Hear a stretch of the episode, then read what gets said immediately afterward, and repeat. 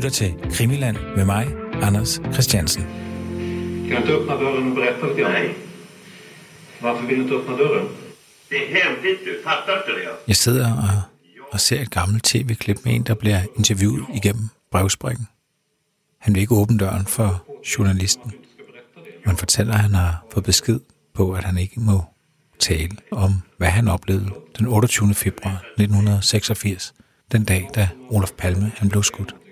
Men det ville nu være interessant, hvis han gad åbne døren og tale med journalisten. Fordi manden, der taler gennem brevsprækken, han hedder Rolf Dahlgren. Og Rolf Dahlgren, han var chauffør for Hans Holmer. Hans Holmer var som bekendt Palmemordets første efterforskningsleder. Han er tidligere SEPO-chef, så var han politichef i Stockholms politi, og så blev han øh, Palmemordets første efterforskningsleder. Men hvor var Hans Holmer egentlig, da Palme blev skudt? Det blev total förvirring här. Är det verkligen Olof Palme som är skjuten? Ja. Det är det. Och han är död? Ja, Eller han är inte dödförklarad, men han är inte dödförklarad men det kan man väl nästan säga. okej. Statsminister Olof Palme är död. Han mördades mitt i centrala Stockholm strax efter klockan 11 igår kväll. Olof Palme och hans hustru Lisbeth hade lämnat biografen Grand. En man i 35-års... Ifølge Hans Holmer selv, så var han i Borlänge, en øh, by, der ligger et godt stykke nordvest for Stockholm. Han boede på hotel, fordi det var meningen, at han skulle løbe Vasaløbet. Det er et meget kendt svensk langrendsløb. Og han har, han har tidligere sagt, at den weekend, hvor der er Vasaløb, det er den eneste weekend, hvor at han er svær at få fat på. Så det første om morgenen efter, at han finder ud af, at Palme er blevet skudt. Men spørgsmålet er, om det overhovedet passer. Var Hans Holmer ved at forberede sig på vaseløbet langt væk fra morpladsen? Den svenske private efterforsker Sven Aner, han, øh, han undersøgte allerede tilbage i 1988. Der tager han kontakt med receptionschefen, hun hedder Maja Lundell på Hotel Scandic, og spørger om øh, Hans Holmer, han har boet der fra den 28. til den 1. marts 86, som han hævder. Og hun svarer simpelthen kort og godt tilbage. Nej, vi har ingen optegnelser, der viser, at Holmer han skulle have boet på hotellet den her nat. Vi har kopier af alle hotelregningerne. De ligger i kronologisk orden, og vi kan ikke finde Holmer nogen steder. Der er flere hotelansatte, der har, har fortalt, at de altså ikke så skyggen af Hans Holmer i den weekend. Og der går rygter om, at, øh, at det er en løgnhistorie, fordi han rent faktisk var sammen med en elskerinde, så derfor så har han skulle finde på en undskyldning om, hvor han var henne. Der er også en anden historie, og det er det her, vi skal tilbage til Rolf Dahlgren, manden bag brevsprækken. Varför vill du inte öppna dörren? Det är hemligt du. Fattar inte det? Är det hemligt? Ja, Men det är sant att du körde honom i ja. Ja, det er altid lidt at omveje det hele, og det er altid sådan via nogle andre. Men der er en, øh, et medlem af, af Rigsdagen, en der hedder Jerry Martinger, og han har udfattet et, et dokument, der har ligget og, og puttet sig i, i palmeudredningen i mange år, og den øh, bygger på et vidneudsagn fra netop Rolf Dahlgren. Men nu prøver jeg lige at, at rise hele handlingsforløbet op, som øh, Rolf Dahlgren han, øh, han beskriver. Han har fået at vide af Holmer, at Holmer ikke regner med at være i Stockholm om aftenen. Han skal dog lige hente en person kl. 15 om eftermiddagen. Dahlgren han henter sig den her person kl. 15 ved banegården og skal køre ham øh, til politigården. Det er en person, han ikke kender, men det er en mand, som han beskriver som en chefsperson i 60'erne. Men manden præsenterer sig faktisk ikke for Dahlgren. De stopper så ved den svenske rigsdag, og, og manden han forlader bilen i en cirka 20 minutters tid. Og Dahlgren han siger, at han ved ikke rigtigt, hvad den her mand han, han skulle i de her 20 minutter, men det var ikke ind på selve rigsdagen, at han gik. Da han kom tilbage efter de 20 minutter, har, har manden pludselig meget travlt, og han siger, at nu skal de skynde sig til politigården. Og Dahlgren han bliver meget stresset, og han kommer til at bakke ind i en anden bil. Og han stiger ud selvfølgelig for at se på, øh, på skaderne. Men manden skynder på ham og siger, at det må de ordne på et andet tidspunkt, for nu skal de altså køre hurtigt. Det har vi for helvede ikke tid til, skulle han have sagt med høj røst. Jeg skal nok notere mig nummerpladen, og så ordner vi det senere, siger han, og Dahlgren han kører sig. Dahlgren siger så, at de slet ikke taler sammen på vejen hen til politigården. Manden beder sig om, at de øh, kører ned i garagen og parkerer. Og nede i garagen, der står så to personer, som Dalgren han opfatter som yngre politimænd. De står og venter på den her mand, som Dalgren kører rundt. Da manden han er sat af, så kører Dalgren så hjem til sin øh, bopæl. Han kører hjem i tjenestebilen, fordi han har en fornemmelse af, at der kan opstå en pludselig opgave. Kvart over fire, så får han så besøg af to venner. De har noget whisky med. Han drikker ikke alkohol sammen med, med kammeraterne, fordi han som sagt har den her fornemmelse af, at, øh, at der nok dukker noget op senere på aftenen, som han skal. Kollegaerne de tager så øh, videre efter en times tid, og bare nogle få minutter senere, så banker en øh, politimand helt uventet på, på døren. Det er ikke en øh, politimand, som øh, Dalgren han genkender. Men han ved, det er en, der arbejder tæt sammen med Hans Holmer. Dahlgren får besked fra politimanden, at han, øh, at han skal ud og, ud og køre. Han skal simpelthen hente Hans Holmer. Dahlgren har i den her vidneforklaring ikke lyst til at fortælle, hvor han henter Holmer henne. Men øh, han siger, at det er ganske mange mil fra Stockholm. Og en svensk mil er jo 10 kilometer. Dahlgren vil heller ikke svare på i vidneforklaringen, hvad tid han skulle hente Holmer. Men han fortæller dog, at ham og Holmer, de ved 22.30-tiden kører rundt i Stockholm. De kører en rute rundt i Stockholm, som Dahlgren ikke rigtig kan gennemskue. Holmer han giver hele tiden ordre om, at Dahlgren skal køre til forskellige pladser. Dahlgren han oplever det som om, at han kører rundt med en eller anden turist, som skal på en eller anden øh, uh, sightseeing kl. kvart i 11, 22.45, der befinder de sig ved Mariatorvet, og der stiger Holmer ud af bilen. Og han går ind til en øh, indgang, der ligner indgangen til et øh, hotel. Dahlgren han ser, hvordan Hans Holmer han står og taler med en mand i porten. Og på vej tilbage til bilen, så får øh, Holmer overragt en, et aftenudgivelse af en avis af manden. Dahlgren han kan ikke fortælle i vidneforklaringen, hvordan den her mand så ud. Han siger, at der simpelthen er for mørkt. Efter at øh, Holmer satte sig ind i bilen, så øh, kører de tilbage til det mere centrale del af Stockholm. De krydser Sværvæggen forskellige steder. Så tænk på, at Sværvæggen er en, en lang, stor vej, der løber sådan tværs igennem Stockholm, og den krydser de altså flere gange. Så sker der det, at øh, nogle minutter før klokken 23, der øh, samler de øh, den her 60-årige mand, som øh, Dalgren tidligere har kørt rundt. Ham samler de op ved operan, og så kører de rundt i området omkring Rotmansgatan. Rotmansgatan, det er en, øh, en vej, der krydser Sværvæggen, men det ligger sådan på den anden side af biografen i forhold til øh, gerningsstedet. Rolf Dahlgren, han fortæller så, at det, det virker som om, mens de kører rundt der i Rotmansgatan omkring klokken 11, at øh, Holmer og den her, den her ukendte mand, de leder efter nogen eller noget. Og øh, pludselig så øh, bliver manden sat af på noget, der hedder Odenplan. Lige omkring mordtidspunktet, mordet sker 23.21, der befinder Holmer og Dahlgren sig ved Harkandgatan. Den ligger også et, øh, et stykke væk fra, fra morpladsen, men stadig i det centrale del af Stockholm. Mens de holder der, så beder han med om at komme ud af bilen, og han går hen til en øh, mand i 25 års alderen, cirka 10 meter væk fra bilen. Det virker på Dahlgren, som om Holmer havde aftalt møde med manden, fordi Holmer havde givet helt nøjagtig besked til Dahlgren om, at de skulle køre derhen og, og holde. Og efter Holmer har været ude af bilen og talt med den her mand i nogle minutter, så kommer han tilbage og fortæller, at Olof Palme er blevet skudt på Sværvæggen. Derefter så kører de faktisk hen til morpladsen, men Dalgren han synes, det er meget mærkeligt, at Hans Holmer ikke vil stanse på pladsen, når der nu allerede er blevet samlet en del folk.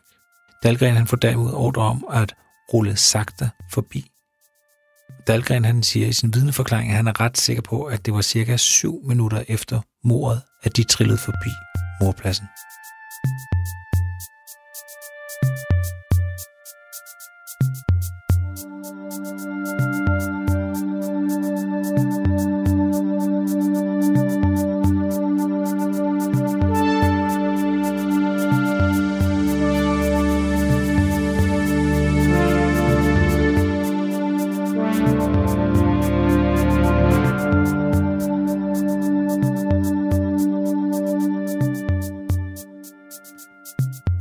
Cirka en halv time senere, så er de på Kongsholm, også i Stockholm, ved en vej, der hedder Nordmælerstrand. Og der samler de en kvinde op, der ifølge Dalberg er omkring 50 år gammel. Hun bliver sat af et andet sted i Stockholm, og igen kan Dahlgren ikke huske den præcise adresse, men det er ved Sundby Bav. Han opdager, at kvinden har glemt en jakke, men øh, de kører bare videre. De kører hen til en tunnelbanestation, og der bliver Holmer sat af klokken cirka halv et om natten. Men i det Holmer han stiger ud af bilen, så melder han Dalgren på det kraftigste om, at Dalgren har tavshedspligt. Holmer har også taget kvindens jakke med, og i stedet for at tage et øh, tog fra tunnelbanen, så stiger han ind i en mørkeblå Volvo. Og Dahlgren kan se, at der for uden chaufføren er yderligere en person i Volvoen. Ja. Det er altså Rolf Dahlgrens beretning. Han er jo senere blevet opsøgt af, af journalister. Blandt andet øh, den her svenske journalist, der altså må nøjes med at få et interview med ham igennem brevsprækken. du ni forbi mordplatsen? Vi var där, ja. Hur dags då? Fråga Holmér. Kommer du ihåg hur dags ni var där? Fråga Holmér. Der er også en anden, der har talt med Rolf Dahlgren, og det er politikommissær Jøster Söderstrøm. Jøster Söderstrøm, han var den første betjent i tjeneste, der var på morpladsen. Og han har tidligere fortalt om, at han har mistænkt Holmer for at være, være en del af morkomplottet. Og han har noteret sig en telefonsamtale, han har haft med Rolf Dahlgren i 1990. Der ligger en, øh, en afskrift af den samtale på nettet. Han spørger, om det var rigtigt, at han kørte Holmer rundt den aften, Palme blev skudt. Han siger, ja, det stemmer. Han siger, at han hentede ham i Falun, og ikke på det hotel i Bolænge, som øh, Holmer har sagt. Og han siger igen, at de kørte forbi morpladsen cirka 7 minutter efter mordet, og at de bare kørte lige så langsomt forbi.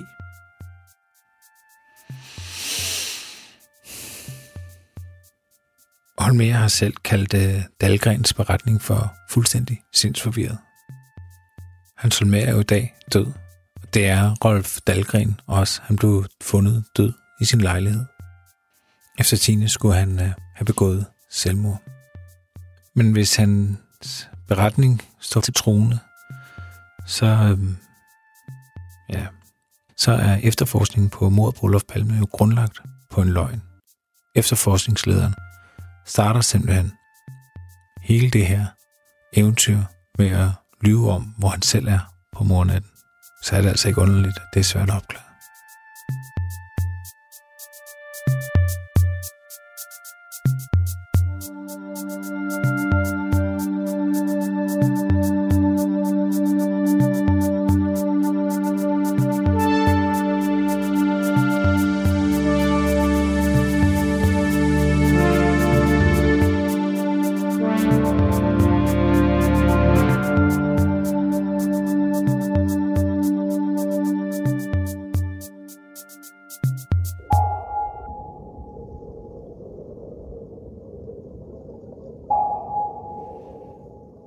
Tid til, at vi skal tale lidt om ubåde. Fordi mens at palmemordet jo både er tidsangivelser og vidneforklaringer, så er det jo også stor politik. Og han blev jo en meget central figur under den kolde krig, fordi han jo sad nærmest imellem to stole. Og lige ved siden af ham, ude i vandet, der var der et kæmpe ubådsdrama. Brian Sauberg, vores gymnasielærer oppe i Nordjylland, er helt sikker på, at hvis man skal forstå mordet på Olof Palme, så skal man også forstå, hvad det var for nogle ubåde, der sejlede rundt i Øresund. Min påstand det er jo, at øh, ubådssagen det var en slags forspil til selve mordet. Sådan det, det rigtige første alvorlige forsøg på at, på at pacificere Olof Palme politisk. Og øh, det skulle ske enten ved at, for mig at se, få ham til at rette ind, magret, eller ødelægge ham politisk. Og man kan også, hvad, hvordan skal jeg sige det, at, at NATO de ligesom lagde en føler ud for at se, hvor havde man Palme på det tidspunkt. Øh, men øh, man fandt ud af, at øh, han ville ikke lade sig koste, koste rundt med. Og ja, adlyde NATO med USA i spidsen. Som det jo senere viste sig, det var ikke russiske ubåde, det var amerikanske på forledning af amerikanerne, at der var NATO-ubåde i svenske farvande. Det er indiskutabelt. Og, og lad os prøve at tage den for Adam og Eva. Når vi, når vi sidder og snakker om, om ubådssager og, og Sverige og den kolde krig, hvad er det så, vi, vi taler om? Det handler om, at øh, i 80'erne, der blev der ved mange lejligheder set ubåde i, øh, i det svenske øhav. Og det hele det startede med, kort fortalt, at en sovjetisk ubåd i 1981 var stødt på grund ved en svensk kyst, under meget mærkelige omstændigheder i øvrigt. Men øh, det udløste jo et kolossalt armerskrig i det svenske samfund. Jeg kan næsten sige, at russerne kommer, vil jeg betegne det som. Og, øh, og så derefter, selvom det var lidt spejet, så, øh, så skete der i årene efter, der fra, fra 82 til 85, at øh, der blev som sagt set ubådsaktivitet i tid og utid. Og øh, man konkluderede jo hurtigt efter, efter episoden dag 81, at om det måtte være Sovjet, der var på togt i, øh, i Sverige. Og, øh, og så på baggrund af den første russiske ubåd, så konkluderede man så, at de senere også var sovjetiske. Men så er det jo så, hvad skal man sige, for at blive terminologien, at vandet begynder at blive lidt grumset. Fordi var det nu alligevel sovjetiske ubåde? Og der er faktisk tons tunge beviser på, at det var NATO-ubåde, som sejlede rundt i det, i det svenske hav. Det synes jeg ikke, man kan betvivle. Mm. Og, og hvorfor, er, hvorfor er det her med, med ubåde og, og, og så betændt? Altså hvorfor er det så følsomt e, et emne med, om, om der lige er en ubåd, der er smuttet ind over et, et sted her? Altså prøv at forklare det. Hvis man ser på Sverige som samfund på det tidspunkt, så var det jo et delt samfund. Der var en militær ledelse, adelen, aristokratiet, som øh, gerne ville knyttes tæt til englænder og amerikanerne.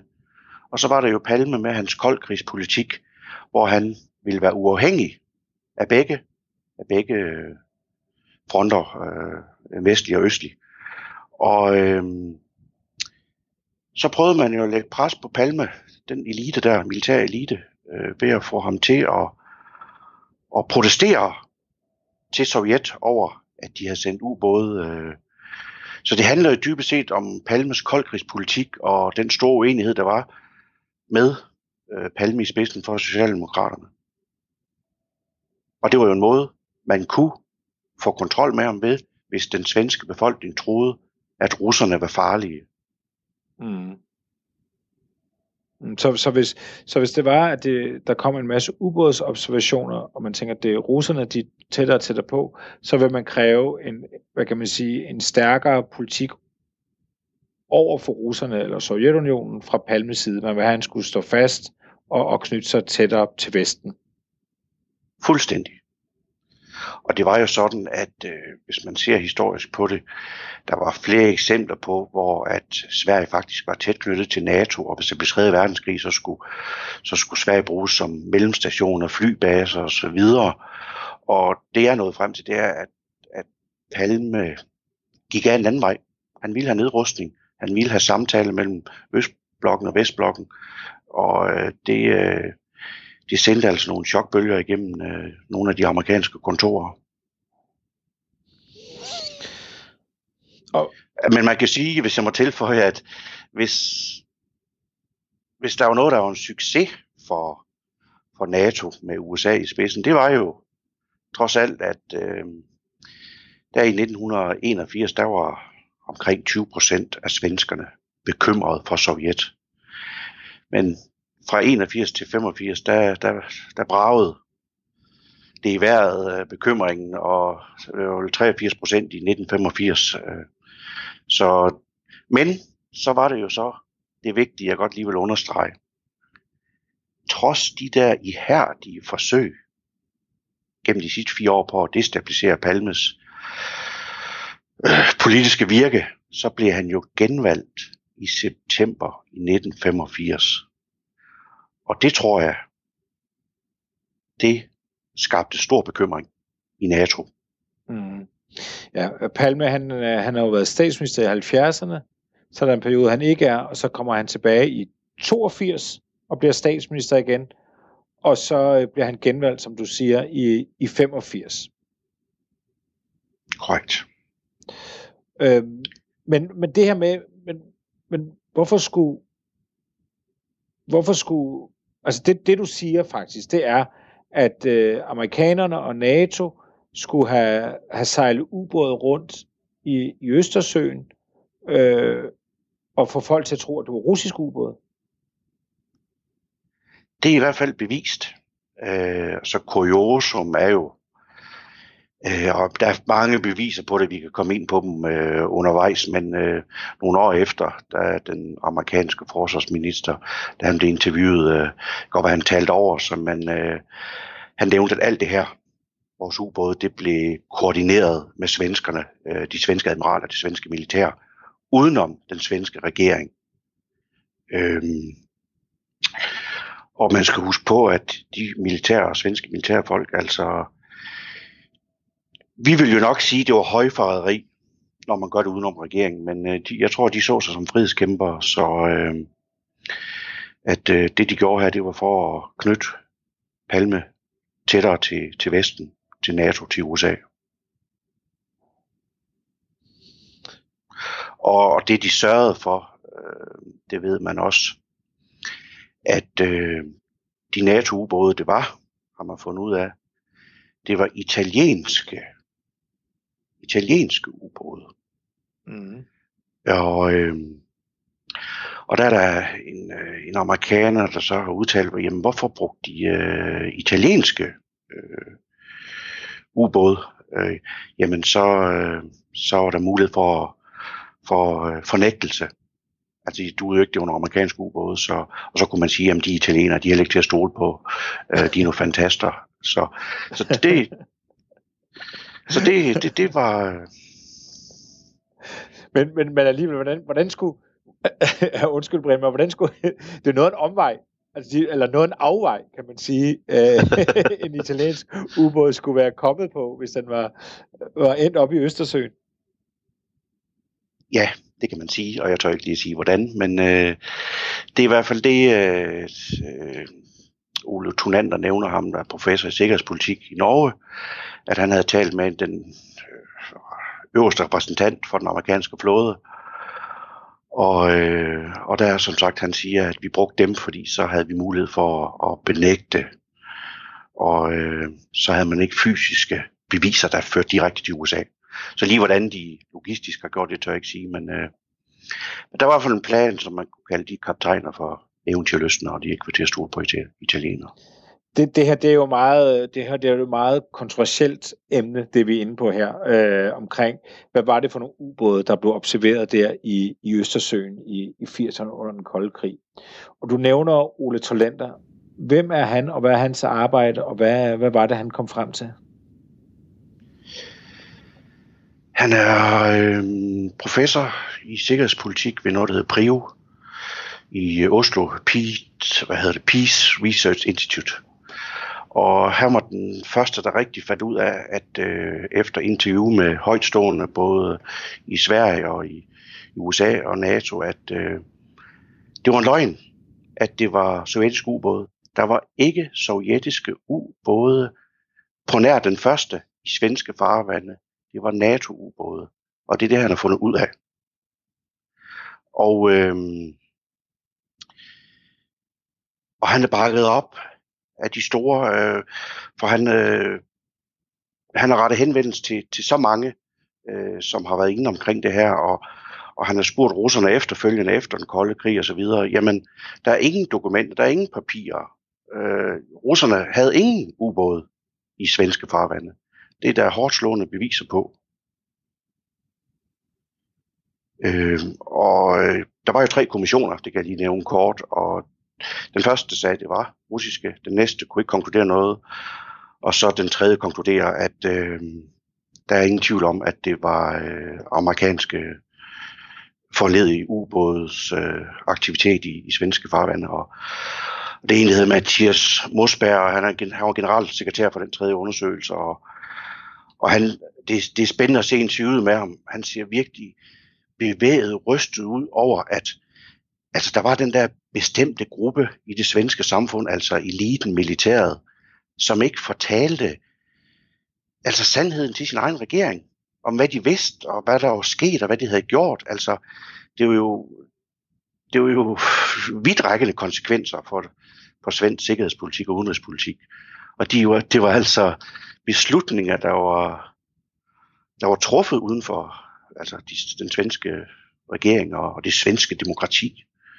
Så, øh, så, så han stiller også det spørgsmål i interviewet, at øh, hvad er det i grund for et land, vi lever i, når militæret de ja, konspirerer med en udlandsmagt mod sin egen premierminister. Så, så der er ikke grund til at betvivle ham, den tredje undersøgelsesleder der. Øh, så, øh,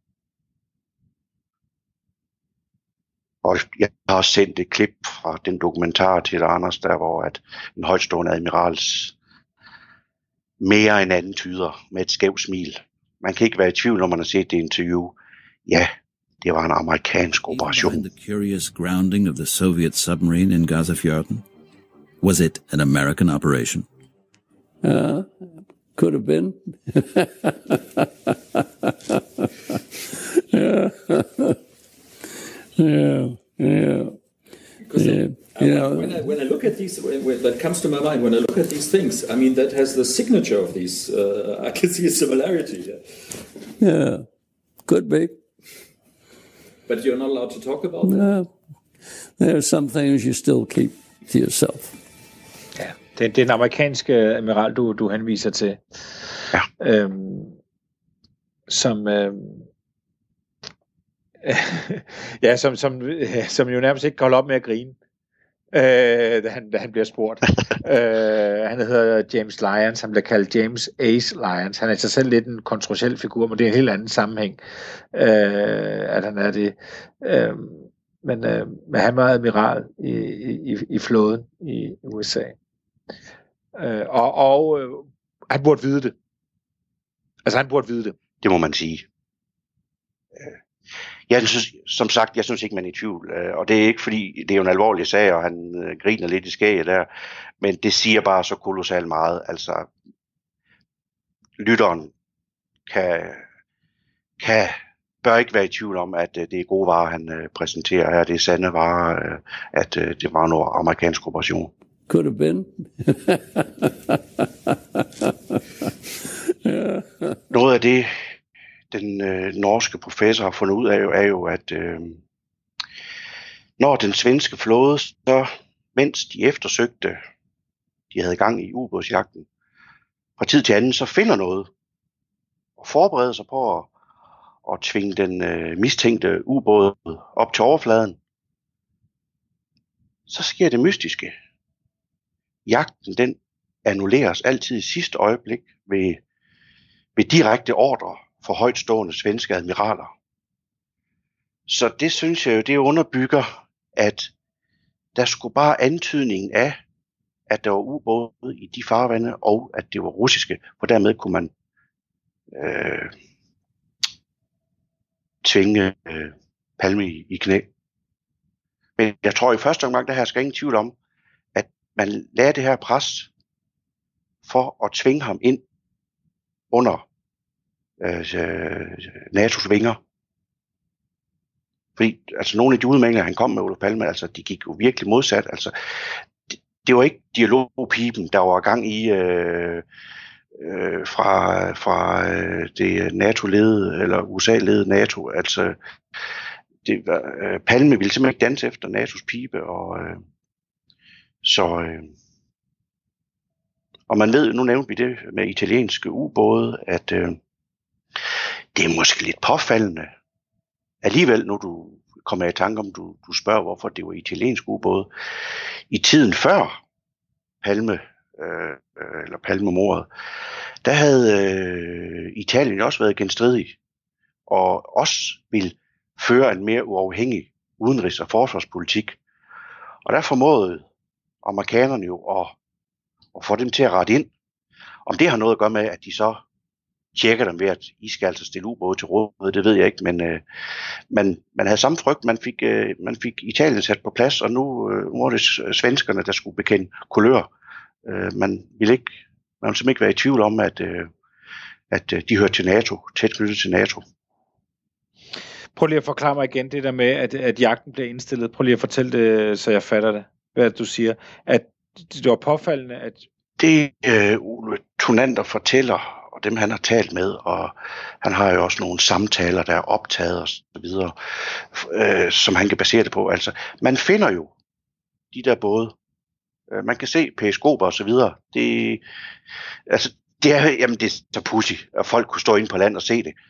Og så når man så sætter ubådsjagten i gang, så, øh, når man er tæt på, man, det sidste man gør, det er altid at, at smide sådan en dybvandsbombe, og så tvinge den op til, til, til overfladen. Så har Tonander bevis på, at så kommer der en direkte ordre fra de ledende admiraler om, nu annullerer vi jagten. Vi skal ikke fortsætte missionen. Så man vil godt have, at folk så periskoper og, og så videre, men man vil ikke se rent faktisk, hvorfor nogle ubåde det var. Nej.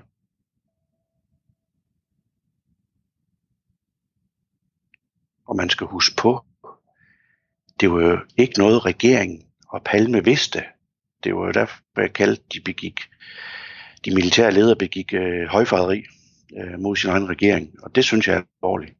Selvfølgelig troede de selv på, at de var i gang med at redde deres land. Men øh, med, med vores moderne øjne, så var det godt nok øh, højfaderi mod sin egen regering. Men, men hvis det er rigtigt, er det, er det så ikke blevet kuglegravet? Er der ikke nogen, øh, øh, er der ikke nogen der på nogen måde har skulle øh, stå på mål for det? Jo, det der, man, hvis man kender lidt til Sverige og svensk mentalitet og så videre, så er man utrolig god til at feje ubehageligheder ind under tæppet. Og der har også været forskere, ikke rigtig med forstand på ubådssagen, men som har været knyttet til svensk militær, som har været ude at anfægte øh, Ole Branders forskning. Øh, det, det, er ikke, det er ikke god stil at, at tale om det her. Altså det, det er sådan et, et mørkt øh, kapitel i svensk udenrigspolitik, at det er ikke sådan noget, man beskæftiger sig med. Øh, og hvis man ser dem, der har anfægtet det, han har sagt, jamen, åh, der er slet ingen substans i det. Altså, det holder slet ikke. Så det er lidt interessant i, hvor smal en grad det egentlig er noget, man har diskuteret i Sverige. Og man så jo allerede der i 2014, hvor man igen så ubåde, og det var givetvis Putins ubåde. Men altså, øh, der var man jo også med det samme med ramaskrig ude, at nu kommer russerne igen, og man troede på invasion og sådan noget. Så det, det er ikke sådan en sandhed, der egentlig drøftes øh, i Sverige. Det er ikke noget, man har brug for at snakke om. Mm.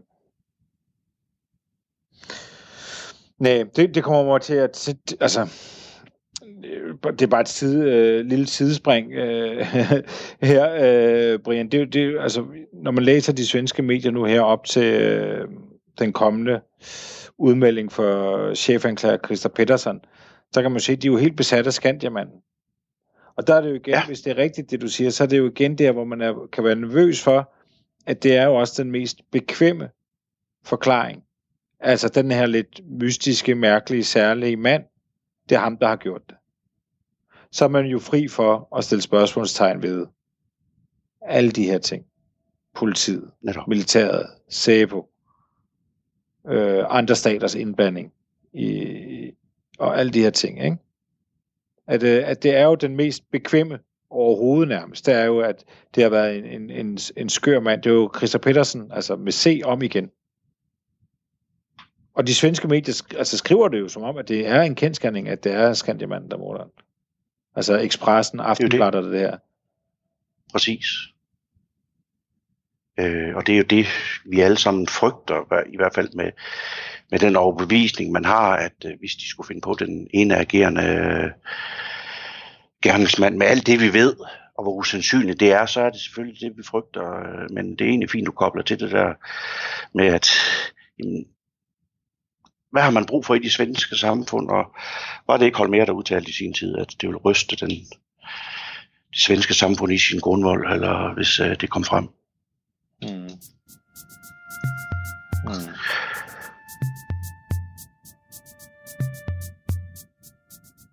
Hvad har tanken været? Har det været, lad os sejle nogle ubåde ind, lad os sørge for, at de bliver set en gang imellem, og, og så lad os håbe på, at folk tror, det er russiske ubåde, eller hvad, hvad? Ja. Og så vil man jo have kort fortalt Palme til at rykke mod vest.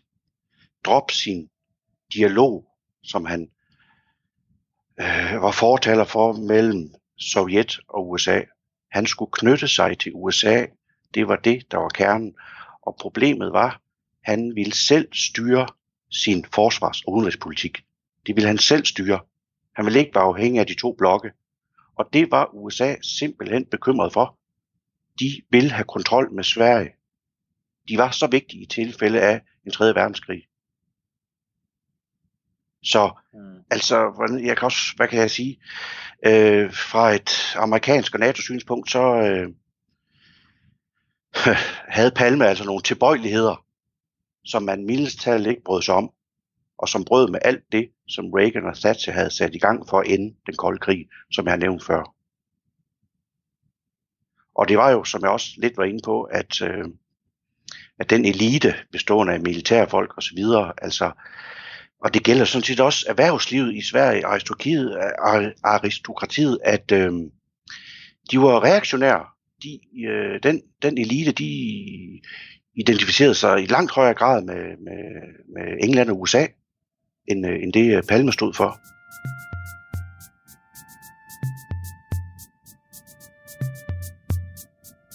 Der sker jo en voldsom optrapning af den kolde krig, da Reagan kommer til.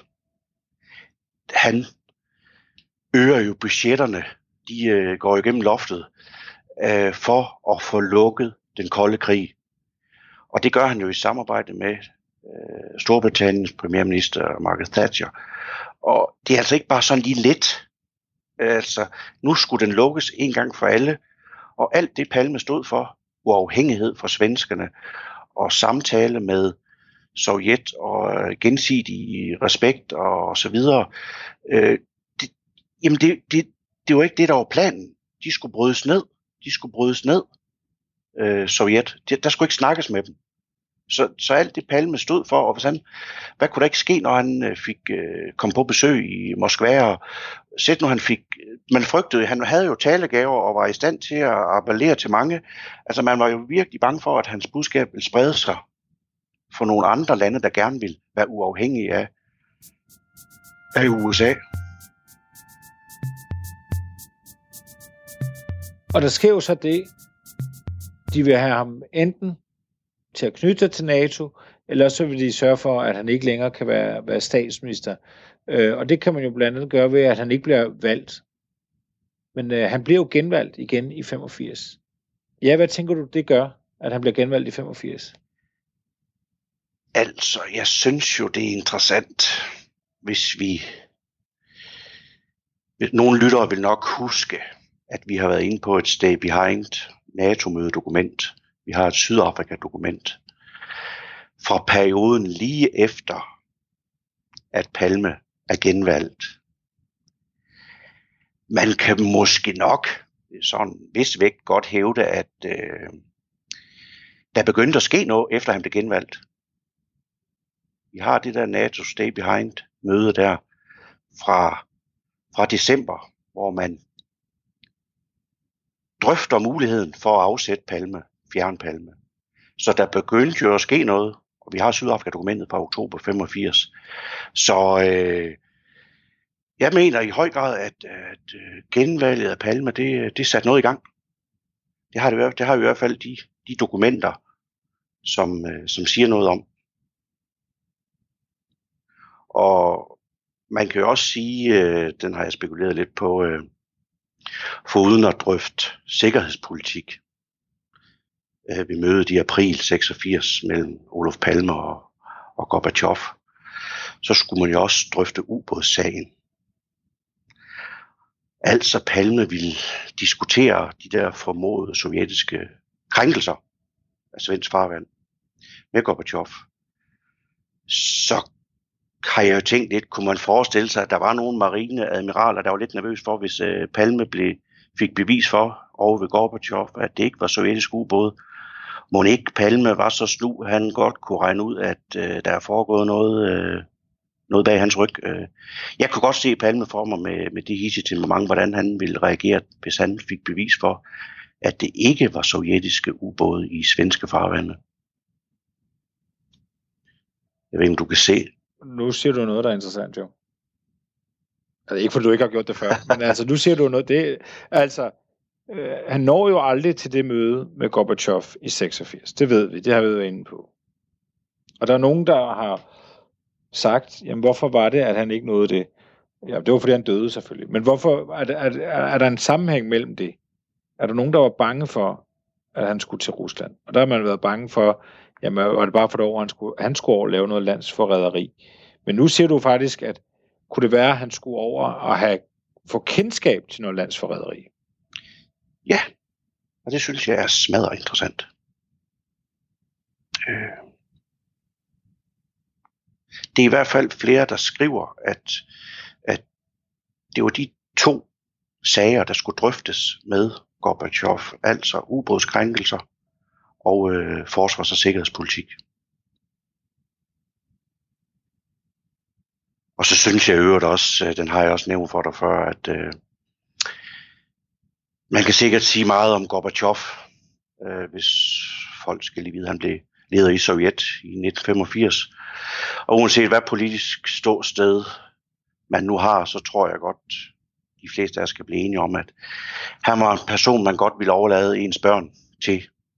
Øh, han må gerne passe ens børn, en vi har tillid til. Og da han bliver interviewet efter mordet, der siger han jo, at øh, han er ikke i tvivl om, at det er et politisk mor. Det var uden tvivl et legemord. Øh, sådan noget her, det sker ikke ved en tilfældighed. Og så nævner han også i forhold til, hvad de nu skulle have drøftet, og som russerne var interesseret i, at følge Palmes vej, at, at hvis hans vision den var gået i opfyldelse, så, så ville de i hvert fald have forstyrret nogle magtfulde interesser. Altså der var Gorbachev hentyder nok til amerikanerne, der var, der var grupper, der ikke var interesseret i en bedre verden. Я не, не сомневаюсь, что это политическое убийство. Это заказано. Prøv lige at sige det til mig igen. Han siger, Gorbachev siger, at hvis Palmes visioner skulle, vil blive virkelighed, så ville det have forstyrret øh, altså ma- magtfulde øh, folks interesser. Og der er grupper, som ikke er interesseret i, at vi får en bedre verden. Ja. Og så i forhold til det her med genvalget, for det er jo selvfølgelig også et spændende aspekt, som vi ikke har været øh, så meget inde på. Men, men Palme, han bliver altså genvalgt som statsminister i september 85. Og jeg kan bare lige sige til de nysgerrige, at Socialdemokraterne, han er jo socialdemokrat, de får 44 procent af stemmerne. Og selvom det lyder af meget, så er det faktisk en, en tilbagegang. Men han beholder øh, regeringsmagten. Grunden til, at han, han så også kommer til, at han får stor opbakning ud fra fra den yderste venstrefløj, så vidt jeg husker. Altså, kommunisterne i Sverige støtter op om ham. Hvis man skal følge din, din tankegang her, Brian, hvis man, hvis man antager, okay, NATO og USA har op til valget sagt, okay, ham Palme, det dur simpelthen ikke, han sidder her. På den her, den her tid i verdenshistorien, hvor at der er så iskolde spændinger øh, med, med Sovjet, og vi er så pisse bange for, så skal vi ikke have sådan en siden i Sverige. Så lad os, først, ja, lad os i første omgang prøve øh, med, med fine og ufine metoder at få det svenske folk til at vælge en anden statsminister. Og så i efteråret 85 ser alle jo, at det ikke lykkedes. Tværtimod. Og så tanken om, at han skal sidde fire år til. Det er der så nogle mennesker et eller andet sted, som ikke øh, kan holde ud den tanke. Og så er der begyndt at ske de her ting, du, du siger, du nævnte det her Stay Behind dokument, vi har, vi har snakket om. Det er meget, igen skal vi sige, kontroversielle dokument. Der er jo selvfølgelig tvivl om, hvorvidt det er ægte eller ej. Øh, det er ikke et mainstream accepteret officielt dokument. Skal vi, kan vi ikke sige det sådan? Jo, fuldstændig. Det benægter jeg ikke.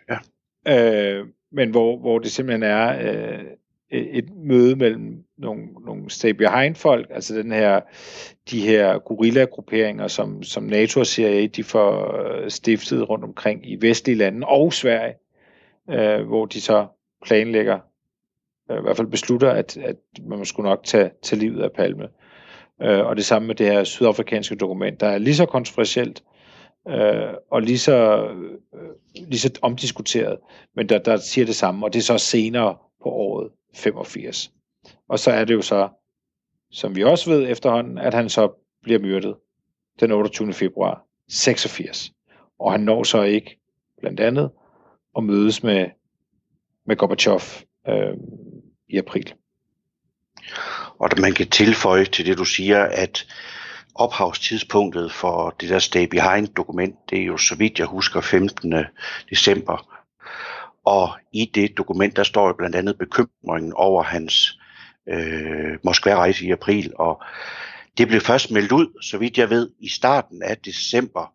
Så da det møde bliver meldt ud, han skal til Moskva, så er det lidt interessant, at så kort tid efter, så mødes disse folk her, NATO-folk, Stay Behind-folk, øh, kort tid efter, at det bliver meldt ud og planlægger, nu skal der aktion.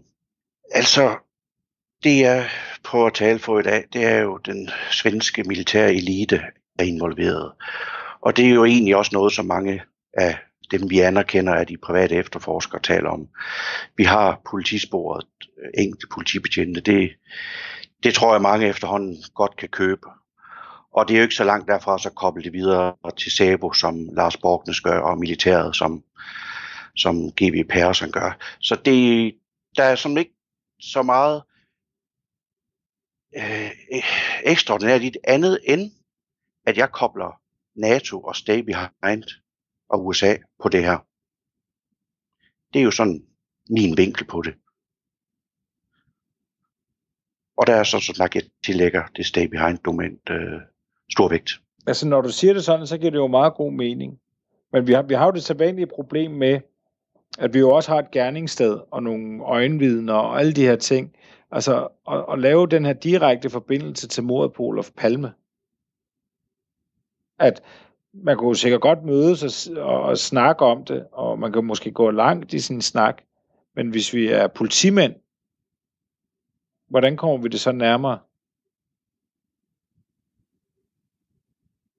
I det der Stay Behind dokument, jeg tror det er side 2, der står jo, at man skal hente en gerningsmand ind udefra, altså uden for, de, øh, uden for, uden for Sverige. Og dem, der er til stede ved det Stay Behind møde, det er øh, svenske betjente, det er svenske militærfolk, og der står også, at det skal være primært en svensk operation, men det er under pres fra NATO og USA. Og så drøftes det jo så netop til det møde, der, derfor det, det mødet efter, så står, der skal vi have den svenske sikkerhedschef med, eller SEPO-chef med, fordi man skal finde ud af, hvem skal gøre det her. Og jeg ved ikke, om du så kommer nærmere gerningsstedet, men altså, så har vi i hvert fald en, en mor derude fra, og så har vi eventuelt SAPO og de svenske betjente som, øh, som delagtige i, om de er medhjælpere eller de er overvågning. Nu nævnte du sidste gang, at der var fire involverede, en morder og så tre øh, walkie-talkie-folk, så jeg synes som ikke, der er så langt fra, men altså lige at pege på en gerningsmand, det, det, er, jo, det er jo umuligt. Men øh, det er ligesom de store rammer, og så zoomer vi ind, at øh, den planlægning, der skete i de stay behind dokument, det, der har vi så morderen, og så brugen af svenske betjente, så, øh,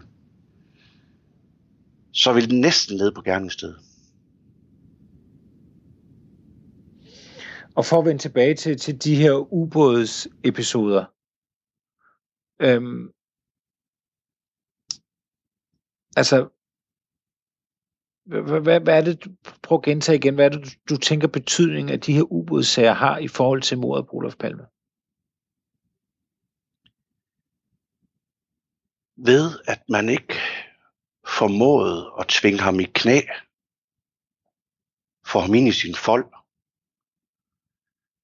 øh, så var han livsfarlig, fordi han ville have dialog med Sovjet, og så skulle verden gå i en helt anden retning, end hvad Reagan og Thatcher havde øh, tiltænkt, at inden for få år skulle den kolde krig sluttes.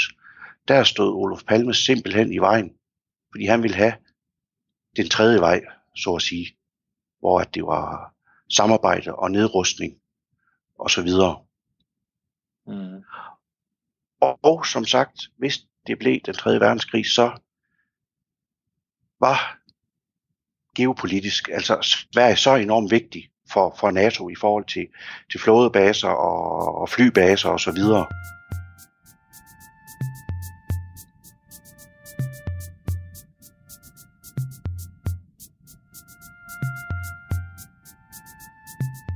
Olof Palme skal over mødes med Gorbachev. Lad os sige, der er en, en overordnet frygt for, at han kommer øh, for tæt på Sovjet og Gorbachev. De bliver for gode venner. Ikke? Man kan også godt lide Gorbachev, som du selv siger. Ikke? Han er jo meget likable øh, som karakter. Øh, men det er jo en, det kan man sige, det er en, måske en mere abstrakt frygt. Men så er det, du siger her, at der kan jo også sidde nogen med en meget, meget konkret frygt. Altså en helt konkret frygt for, at Gorbachev vil være i stand til på en eller anden måde at, at lægge øh, en eller anden overbevisende dokumentation for, at de der ubåde der, ikke? det er sgu jeres egen, eller det er, det er altså NATO's ubåde, der sejler rundt der. Og, og, og det ved dine generaler godt. Du har ikke styr på dit eget øh, forsvar, her statsminister. Ja. Jeps. Det er også derfor, jeg nævner, at det, år, jeg vil gerne kontrafaktisk øh, uh, historisk skrivning øh, have set Olof Palmes reaktion øh, på de oplysninger. Det, Men man må også forstå, at eliten, blandt andet militærfolk, erhvervsfolk, i Sverige på det tidspunkt, hvor der var en optrappet kold krig, der forsvandt nuancerne altså. Det der med, vi kan jo, hvis vi hvis vi spoler tilbage eller spoler frem, hvis man øh, fulgte den måde Gorbachev førte politik på, så havde Palme jo ret. Øh, og øh, men det jeg vil sige før, man, man var virkelig man var nervøs for kommunistisk overtagelse og, og høgene, som jeg har nævnt flere de ekstreme, øh, dem med paranoia, altså jamen, hvad aftaler han med Gorbachev, at de må få en base øh, i Sverige, at øh, de må få øh, fordele, øh, hvad vil der ske med svensk samfund, øh, demokrati osv. Øh, og det er jo høen, der sidder og taler om det her. Vi andre, eller nogen andre, der må, måske med nuancer, nu kan vi se det i bagklokabens klare lys, men øh, der var altså ingen nuancer. Det var sort og hvid, det her. Could have been. yeah.